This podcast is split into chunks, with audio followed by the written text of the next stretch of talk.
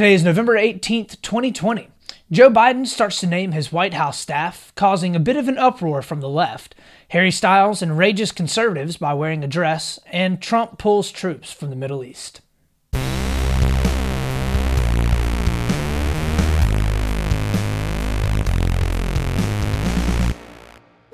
Welcome back, welcome back. Split the difference, friends and family. Let me tell you, we got a great episode for you today. We've been doing all the research. We've been looking at the left, we've been looking over at the right, and we've been coming up with all that sweet truth that lies right there in the middle. I know what y'all are thinking right now.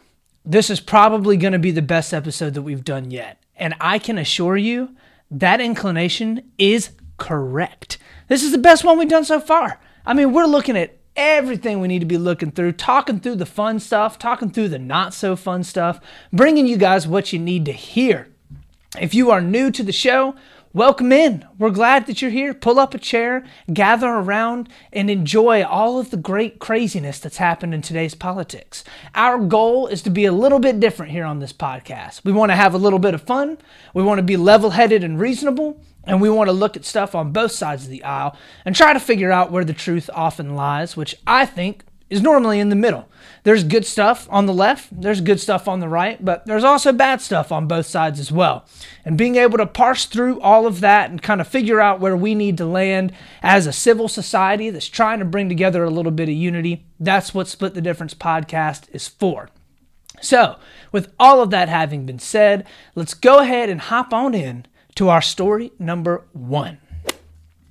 So, for our first story of today, it's Joe Biden is starting to put together his White House cabinet and a lot of his White House staff. So, so far he's thrown out quite a few different people. So, he's got Jen O'Malley Dillon. So, she was Mr. Biden's campaign manager. She will serve as his deputy chief of staff. We have Mike Donilon. I really hope that I'm pronouncing that right. Donilon, Mike Donilon, maybe a chief strategist on the Joe Biden's campaign, and he will be a senior advisor to the president. We have Steve Ricchetti, uh, Mr. Biden's campaign chairman.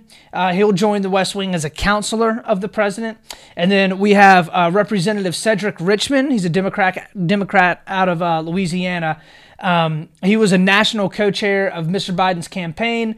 Um, he's currently serving in Congress, and he will be leaving Congress in order to serve as a senior advisor to the president um, and director of the White House Office of Public Engagement. So he's also thrown, thrown out a couple more people uh, to serve in different areas uh, as well. But those are kind of, I think, some of the big ones. A lot of his chief of staff. Um, a lot of his senior advisors and stuff like that. He's kind of starting to piece together, and we're starting to see a little bit of what Joe Biden is going to try and do when he gets there into the White House, right? We're kind of trying to see is he going to, you know, be a little bit more left leaning? Is he going to be a little bit more moderate? What is what's his goal? So far, he's said, and he's I guess told the country a lot over the past couple weeks that he wants to be pushing for unity he wants to be bringing uh, the country together in a lot of ways. Um, and it kind of looks like from his first picks that that's kind of what he's going for. Uh, the vast majority of the people that he's chosen so far are pretty moderate.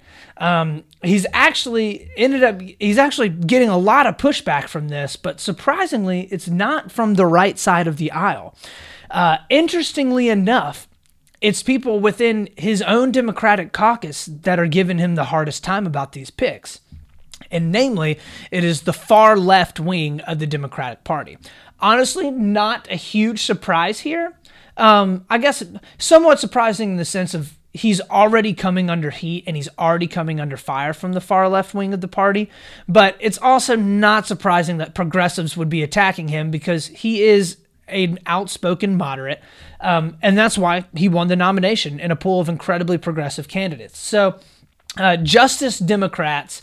The Justice Democrats is basically a like small group of Democrats, senators, and House of Representatives that are, for the most part, self-proclaimed Democratic Socialists. So they are the far left progressive wing of the Democratic Party in Congress and as an organization. Um, they're the ones you know that are pushing a lot of like the green new deal or pushing uh, government assuming a student all of student loan debt or medicare for all a lot of the more left-leaning policies right so they are not big fans at all of some of the picks that Joe Biden has made, uh, namely uh, the Representative Cedric Richmond and uh, Steve Ricchetti. So, Biden decided to go with some pretty moderate picks on purpose, and the progressives are not really having it. So the left, the left, for the most part, has kind of accused him of making of making appointments that are too quote corporate friendly. So the idea here is that democratic socialists and far progressives don't like large corporations especially in America, they're not into it. They think that large corporations are basically the root of all evil because, in a lot of senses, socialism if you're going to push socialism in any sort of way, then you do have to be able to restrict free markets, and corporations flourish under free markets. So, uh, as they obviously always tweet out all of their displeasures on their iPhones, um, and as they, you know, don their thousand dollar Armani suits when they walk into Congress, they're incredibly angry of large corporations. So Alexandra Rojas, the executive director of the Justice Democrats, uh, came out and blasted the appointments. She said, "quote." If Joe Biden continues making corporate friendly appointment, appointments to his White House, he will risk fracturing the hard earned goodwill his team built with progressives to defeat Donald Trump. A Biden administration dominated by corporate friendly insiders like Steve Ricchetti and Cedric Richmond will not only help the president elect usher in the most pre- progressive Democratic administration oh, will not help the, the president elect usher in the most progressive Democratic administration in generations. So, the idea here from Rojas is basically you well this is this isn't how this works right? We you teamed up with us. You you said that you wanted to be more progressive right? That's why you have kamala harris as your vice president. Well you can't just abandon all that and appoint moderates to your cabinet. That is crazy. You can't have moderates in there also interesting to point out here um, that like Rojas, Alexandra Rojas here is like flexing her muscles a little bit, like, oh, you're you're risking losing the progressive wing of the Democratic Party. That is not nearly as big of a wing as the Democrats would like to think, and as the media honestly would like to push. The progressive wing, like the Justice Democrats in the House of Representatives, is a very, very small portion of the House of Representatives. And it's an even smaller wing within the within the Senate, right? There are not a lot of people that claim to be extremely progressive democratic socialists in the United States that are also in Congress. Not a ton of those people. So when she's saying that he's risking losing all of the support from the progressive Democrats, Yes, of course, it's a portion of the electorate, but it's not that much. Okay, so um, who is Steve Ricchetti and who is uh, Representative Cedric uh, Richmond? So, Steve Ricchetti is basically a big lobbyist. He's been a lobbyist for years. He's been in Washington for years and years. Um, he has a pretty. He's had a pretty large lobbying firm that he started with his brother, I believe, in like 2001, and spent has pretty much pretty much his whole career lobbying for very very large corporations on on you know Capitol Hill. Uh, he's worked for pharmaceutical companies, big drug makers. He's worked for like AT and T, a really very wide variety of different companies. All of them very very large, at least large enough to be able to afford hiring a private consulting lobbying firm to be able to go up to Congress and schmooze some of the uh, congressmen and women in order to be able to vote the way that they want them to. So for the most part, though, he's a pretty moderate guy, right? In the past couple years, he actually has been uh, doing a lot more, a lot of lobbying for more healthcare and pharmaceutical companies, which is why the progressive Democrats don't like him. Okay, if you support healthcare companies, you obviously are not going to be pushing Medicare for all, and that is a huge thing on the Democratic Socialist agenda. Right? They want to be able to push for Medicare for all, and I guess I should go ahead and also mention that like it's not just the you know supposed socialist, right? It's not just Bernie Sanders. It's not just Alexandria Ocasio Cortez. Like it's not just the kind of like the progress, much much more progressive wing that want to push for Medicare for all. I mean, for the most part, there are a portion of the Democrats that aren't as progressive that do still want at least some sort of some sort of socialized health care, right? Well, the more progressive wing obviously really, really wants that. That's a huge agenda item for them. And if he has senior advisors like Steve Ricchetti on his, you know, White House staff advising him on what he should and shouldn't do, universal health care is probably not going to be one of the things that he advises Biden to do if he's been lobbying for him for this whole time. So, um, who is Representative Cedric Richmond? So he's a Democrat, uh, House of Representative out of uh, Louisiana pretty smart dude. Honestly, I haven't been able to find a whole lot of stuff about him that's been you know, extremely noteworthy or that would scream to me that he's uh, any kind of crazy person. Like, I think that he's your pretty standard run of the mill blue dog Democrat, right? He's a pretty smart guy and he will be, I think, um, a decent pick, honestly, for Joe Biden. But um, they don't like him. The progressives don't like him because they say that he's in the pockets of big oil companies. Um, they're basically saying he hasn't done nearly enough to be able to stop the oil crisis and to be able to stop climate change while he's been in Congress, um, and that you know he hasn't bought into the Green New Deal and all that. So he's a terrible appointment for Joe Biden because Joe Biden needs more progressive people that want to be able to stop, you know, quote unquote, stop climate change. So I want us to think real quick why a representative from Louisiana wouldn't want to sign into effect the Green New Deal. Maybe it's because the large portion of his electorate is employed by the oil industry. he lives on the Gulf, one of the largest oil pumping uh, in places in the entirety of the United States. That is a lot of their industry down there. He is supposed to vote in the way that his electorate wants for him to vote. Well, he's not going to vote in the Green New Deal because it wants to banish all of the oil industry. It wants to completely destroy the oil industry. So obviously, he's not going to be voting for the Green New Deal. So what's clear is, okay, and it's apparently obvious, if Joe Biden is making all these cabinet picks and he's going through and he's deciding who he wants to be on his chief of staff and who he wants to be uh, running the West Wing and who he wants to be advising him and who's appointing to all these different. Because, I mean, a president steps in and appoints, I mean, so many different people. If Joe Biden, all right, is coming in and appointing people and naming people. And there are two groups that are furious about it. All right. If you have the progressive, the far left progressive Democrats are furious about it, and you have the far right wing, conser- far conservatives that are furious about it, Joe Biden's probably making some pretty good picks. That's just going to be a rule of thumb that we can use. If if everybody that he picks is infuriating the fringes, then that means the majority of America is going to be like, all right, not too bad. I can't be too angry about that pick. So, what it's looking like, and I could be completely wrong, obviously, but it's looking like we may end up getting a president who ran as a moderate and is going to step in and actually govern, hopefully, as a moderate, right? Um, it'll actually be somewhat similar to Donald Trump. As much as you know, you may hate Donald Trump. He ran saying that he was going to do extremely conservative things, and if you're a far right conservative, you loved Donald Trump. It's just the truth. He governed pretty conservatively. Um, Joe Biden, I think, has been saying that he wants to bring unity. He wants to bring moderation. He wants to bring the country together.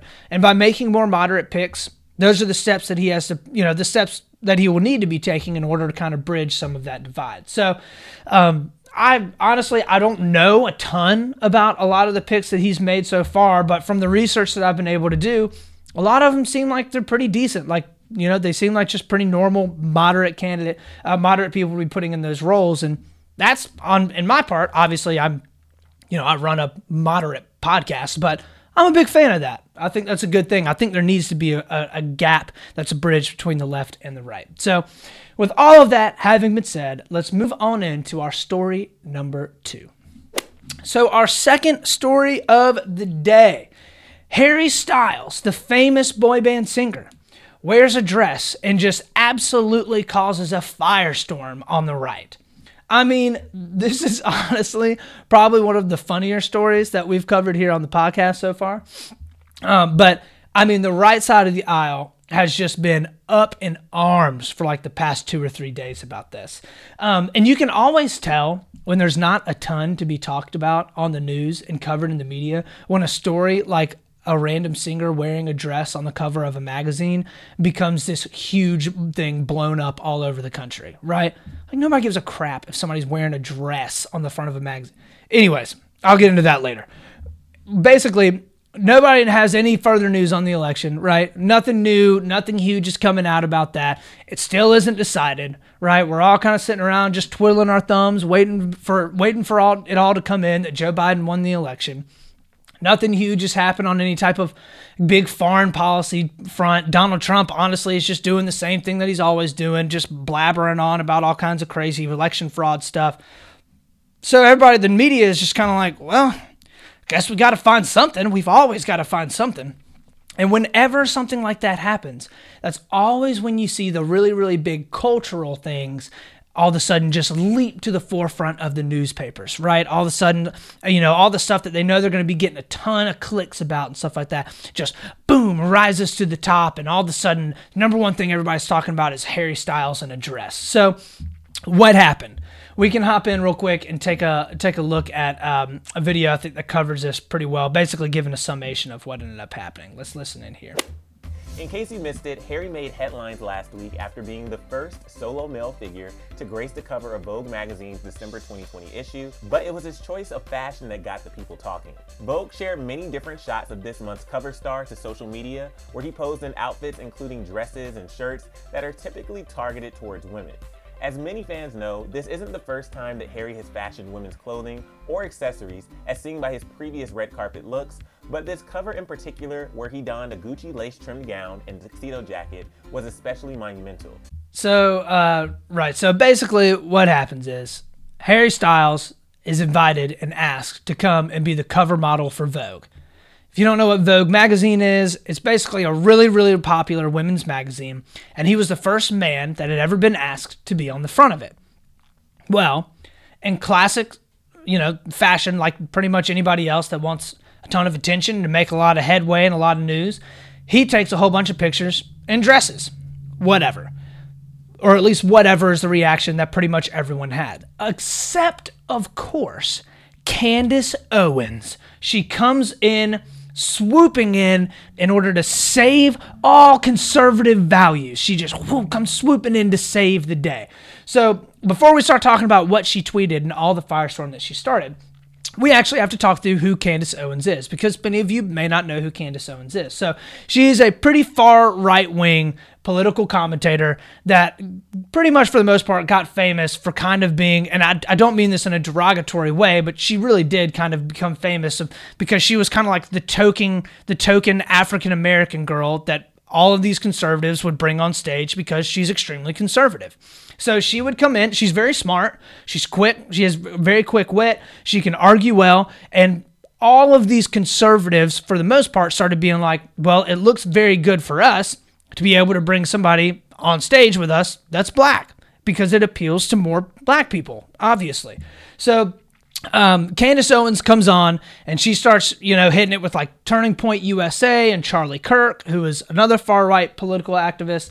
Um, and she starts making her money basically on saying extremely controversial things that she knows are going to upset the left side of the aisle. She very purposefully comes out and says stuff that is like very brash, that um, is going to be incredibly upsetting to people that are on the far left because she knows that's how she gets clicks, right? And that's how she gets listens in today's media.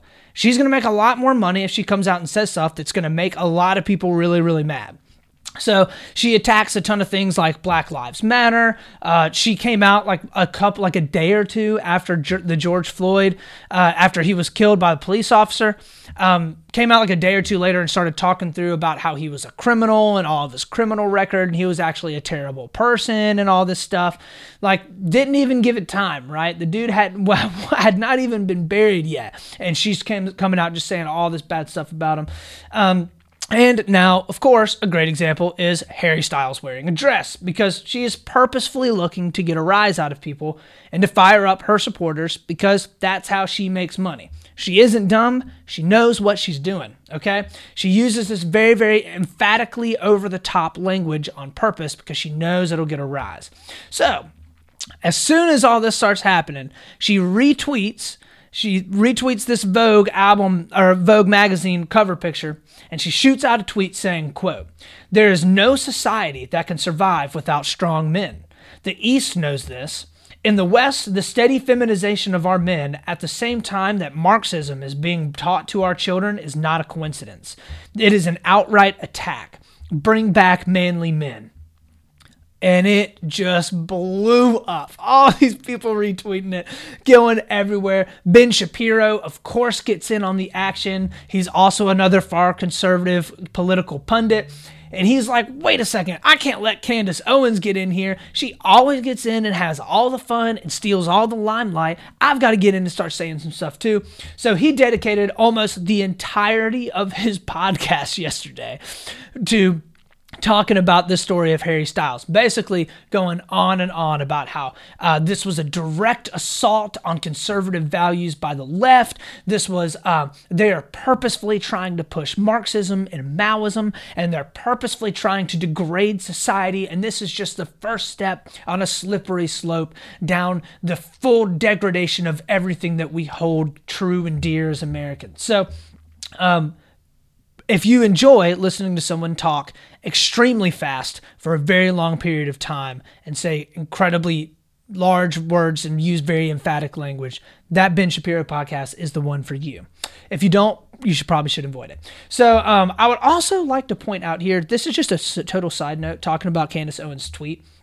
Um, a large portion of the societies that have these quote strong men in the Far East, especially, um, definitely do it at times at the expense of sub all out subjugation of women. So I'm really confused because Candace Owens oftentimes like really really rips on the Middle East a lot. Like she was a huge supporter of Donald Trump like ending all travel and everything coming from Middle Eastern countries that are predominantly Muslim. So maybe she's talking about I don't know like Asia or maybe she's talking about like maybe specifically India or China or Russia or I don't know but if she's talking about like a lot of these countries, a lot of these countries subjugate women pretty bad. Like it's really not even not even like I don't know how you look at that and say these are a bunch of strong men. This is what we need to t- uh, try to attain. I don't know. So, anyways, the big thing also here is that she immediately she ends with the big final blow. Right? She equates all of this to Marxism. And that is a very key tactic. In order to be able to get a lot of clicks on the right side of the aisle, something has to be Marxist, okay? It has to be communist. The the right side of the aisle hates communism, the left side of the aisle hates fascism, okay? It's just how it goes. That's the big buzzword. If you want to get conservatives riled up, say that something is Marxist. It's been happening for years and years, and Marxism is, Marxism is not a good thing, right? I'm not going to be sitting here acting like I'm a proponent of Marxism, but not everything is Marxism. And I'll, of course, get into that in a minute. But the left, of course, jumps in to defend Harry Styles, doing a whole bunch of gaslighting, right? So the big claim here on the left is that this was just Harry Styles being Harry, right? He's just out there having fun, chilling, doing a little photo shoot. He likes to wear a dress every now and then. Nothing wrong with that. Um, Marcie Bianco, she's a quote cultural critic writing for NCB or NBC News's um, opinion section, said quote for Styles, clothes are there to have fun with and experiment with and play with. He says in his accompanying Vogue interview. So I guess all of the left immediately was like going to just ignore all of the massive amounts of like toxic masculinity and stuff they've been pushing for the past couple years. The left leaning argument that there is no such thing as gender at all, that gender is just a societal or social structure, there's no biological gender at all. Um, all that stuff that they've been talking about and toting for years and years now. Is they're just going to ignore all that. They're just going to act like none of that is real. And Harry Styles coming out and wearing a dress really was just him out there having fun. It's not any type of statement at all. Come on. It is obvious that when somebody like Harry Styles or Boy George back in the day, I don't care who it is, when they come out and they do something that is obviously against societal norms, they're doing it to make a statement and they're doing it to get a lot of attention. So, I mean, it's okay. Like, that's just what they're doing. Um, just call it what it is. Like, there's nothing wrong with that. Like, Harry Styles can wear whatever he wants to wear. There's nothing wrong with him doing that. But I mean, you at least got to call a spade a spade and be like, look, I mean, come on. He's obviously, you know, trying to get a lot of attention here. That's okay. It just it is what he's doing. So there are a couple of things here. First, we have to make this clear. This is the far right attacking the far left, making a very pointed attack on the far left.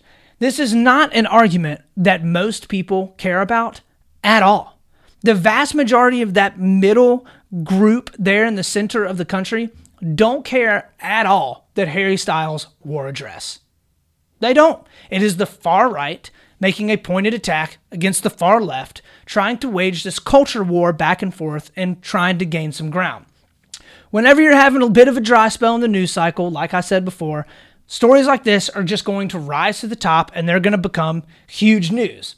If you have been convinced that Harry Styles wearing a dress on the cover of Vogue magazine is an indication that he and the entirety of the Democratic Party are toting Marxism and actively working in order to be able to deconstruct society and degrade everything that we hold dear within our American values. I might suggest you should probably step back from social media a little bit, rethink things, take a deep breath, and maybe then come back to things and start to look at things from a little bit of a different perspective, okay? Please do not be easily scared by someone just saying that someone is a Marxist. I don't think that Harry Styles is a Marxist. I don't think the majority of the Democrats are Marxist. Just because someone is wearing a dress doesn't mean that they are supporting tearing down completely the structures of American society. It isn't the first time that a guy has worn a dress. It definitely will not be the last time that a guy wears a dress. And it doesn't really matter all that much. so, secondly, this is, I guess, my critique on the left. The far left is saying that this isn't a wink and nod at all to any sort of Marxism, and they're saying that this has absolutely nothing to do at all with gender identity and changing societal or gender norms. Of course it is, all right? Now, I'm not saying that this is an all out attack on every single thing that Americans hold dear, but it is very clear that there is a far left portion of the le- of of you know the Democratic Party in the United States that is actively pushing for socialist and Marxist agendas. We understand that, we see that. They are totally open about that. So within that same piece, that Marcie Bianco wrote earlier. She wrote, quote, Marxism, at its simplest, is an ideology that espouses the creation of a classless society. It provides the framework for communism as practice.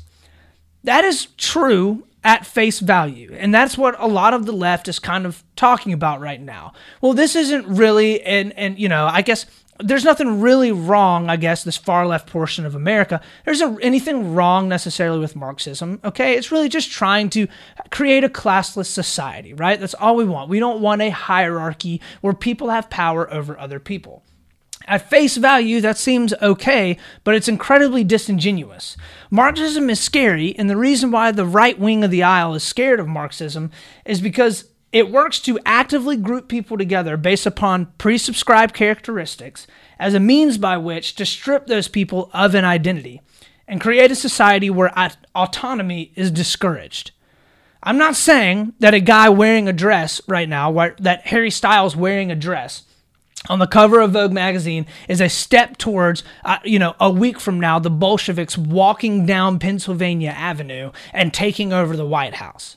But acting like that is not something that the far left portion of the of the Democrats want is crazy too, right? We can find a middle ground here. Harry Styles, I don't think, is a Marxist pushing Marxist ideals onto people and doing his best to totally deconstruct American society.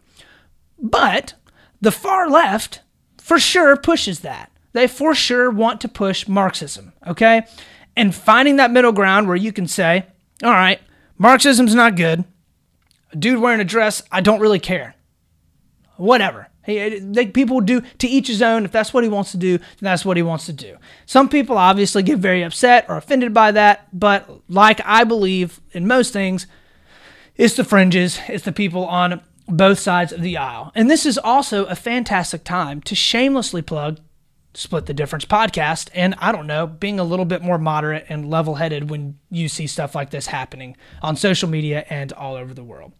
So, with all of that being said, let's hop on in to our story number three. So, for our third story of the day, Trump decides that he wants to pull troops from Afghanistan and Iraq. Um, he isn't wanting to pull every single person out. I think right now the idea that he's going for um, is to significantly reduce the numbers from about 4,500 troops in Afghanistan to about 2,500, and then from about 3,000 troops to about 2,500 in Iraq. Um, he's doing this because he said that he wants to keep his campaign promise of ending the never ending wars that the United States is always in. And it's has been met with a pretty good bit of hostility from both sides of the aisle. The left pretty much just hate whatever it is that Trump does. Most all of the arguments that the left that I've read um, are basically saying that the conditions haven't been met that Trump said and that he's agreed with military advisors on um, in order to be able to actually withdraw troops. They're definitely right about this. He's pretty much gotten no support from all of his head military advisors. Um, the right really doesn't support it because they don't think enough has been done in order to be able to ensure stability on the ground. So they don't think that Trump needs to just withdraw troops just because he said he wants to have those troops withdrawn. He only he needs to withdraw those troops if they actually need to be withdrawn. So it's clear right now that Donald Trump is kind of working to do everything that he can to solidify himself with his base specifically. Um, he wants to be able to ensure that when he leaves office, his base looks at him and they're like, that guy did every single thing that I wanted him to do. That guy, I voted him in because he was going to be able to, um, you know, withdraw the troops from Afghanistan and Iraq. He was going to fight back against political correctness. He was going to uh, help limit illegal immigration. He was going to try and fix things on health care. He was going to, all these things that Donald Trump said that he was going to do. He was going to uh, put in a big tax cut, which Donald Trump did. Um, and a lot of his base really like to see the things, obviously, that they want Donald Trump to do. Um, even if it means it's at the expense of other things, or if it isn't timed well, or it really isn't the best foreign policy or even domestic policy to begin with. So I think there's a lot of things that he that he's going to do right here at the end of his presidency in order to be able to solidify himself in the eyes of his supporters. So we're already seeing this is a great example with the with the troop draws from um, Iraq and Afghanistan, but we're already seeing this going through and a couple other different things. Um, he's starting to put some more restrictions around wealth care recipients and people that would be receiving disability from the federal government and aid. That was a huge problem or a huge promise that he made to his supporters that he would try to pull get America off of welfare was one of the phrases that he used. Um, he also will likely uh, make another last minute move to do something with immigration, especially with uh, the stuff coming down with DACA earlier in the week. Um, and then we're going to start to see Donald Trump start to move and position himself uh, as best as he can in a positive light in front of his supporters. And I think a lot of this also ties into Donald Trump continuing to say that the election was stolen from him and that there was a lot of voter fraud. He doesn't want his supporters to think that he lost. He would rather them think that there was a large left leaning force in the government and in media in order to be able to attack him and remove him from office. So we'll have to see what he decides to do. Uh, it's a smart move on his part politically because he's firing up his base, but it really kind of leads to the question of like, why is he doing this here at the very end? And it really begs the question what will Donald Trump do when he leaves? And I think that I know. So I personally think that Donald Trump is going to create a gigantic conservative news media outlet or conglomerate when he gets out. Okay? I think that Donald Trump in these last 30, you know 30 to 45 days of his presidency is going to sit is going to really start just knocking things out one by one that the left side of the aisle is going to absolutely hate and they're going to continue with this vitriol against him. And he's going to look at his supporters and he's going to be like, guys, I've done everything that I can possibly do in order to be able to make sure that you guys aren't taken down by this crazy left leaning media. And then he's going to hop out of office and he's going to hang he's going to meet up with Ivanka and Jared and he's going to meet up with Don Jr. and he's going to start talking around to these conservative media outlets and he's going to be like Let's do it. Six months after, all these people are saying that Donald Trump is going to run for a second term in 2024. I don't think it. I don't buy it at all. Donald Trump is going to want to get out and start making a lot more money with all this even further fame that he's created and this incredibly emphatic fan base that he's got now. And I think you're starting to see a lot of more conservative news outlets start to gear up for this. Um, ben Shapiro's Daily Wire has been growing by huge amounts over the past three to four years. They're planning on partnering up, partnering up with PragerU, which is a huge conservative kind of like news and video maker and you know they have got a bunch of political pundits there uh, they're going to be building out a whole new investigative journalist wing and they're also hiring on candace owens one of the people that we talked about earlier uh, Ben Shapiro already has connections with Breitbart, another far right leaning uh, news outlet. I think you're going to see uh, the New York Post hop in on it, Politico, all these right wing things instead of maybe maybe not Fox News, but you're going to see a lot of these companies. I think start to partner up a lot more, work together a lot more, and start to form a big old conglomerate. And it's all going to be done because Donald Trump is going to come out and say, "Listen, guys, I have." The biggest fan base eh, probably in the entire world. I just had over 70 million people vote me in as president, and they are almost all convinced that it was stolen from me by the evil left wing news media. Now's the time to do it. Let's make a whole bunch of money. So, you heard it here. I totally think that's what's going to happen. If we get six months or eight months from now and I'm right, I'm totally going to play this clip again. And all you guys have to share this podcast to 150 of your closest friends.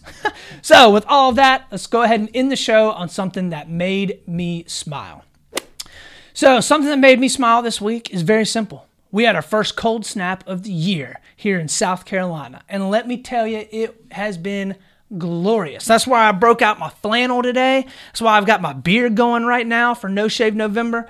It finally got cold. I walked out this morning and it was like 40 degrees, 45 degrees when I was walking my trash can down to the road. And I was like, oh, that is exactly what I need in my life. I love that cold weather, that cold snap. So nice to be able to sit out by a fire, enjoy the outdoors a little bit more.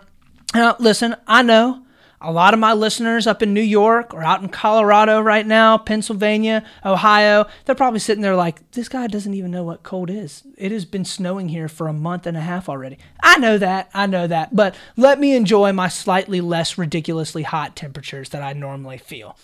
So, with all of that, that is the show. Thank you for joining in and listening in today. We had a good time putting this one together. We appreciate all your love and support. Please continue to share us around if you enjoy what we do here. Follow us on on all the different social medias. I'm on Instagram at Split the Difference Podcast with one T. I'm on Facebook. I'm on YouTube. You can find me on my website as well at splitthedifference.com. Drop me a like, a subscribe, turn on the notification bell so that way you know when I'm releasing new stuff. Um, and as always, guys, we're going to do our best to stay level headed, to stay reasonable and always split the difference. This is Austin Taylor.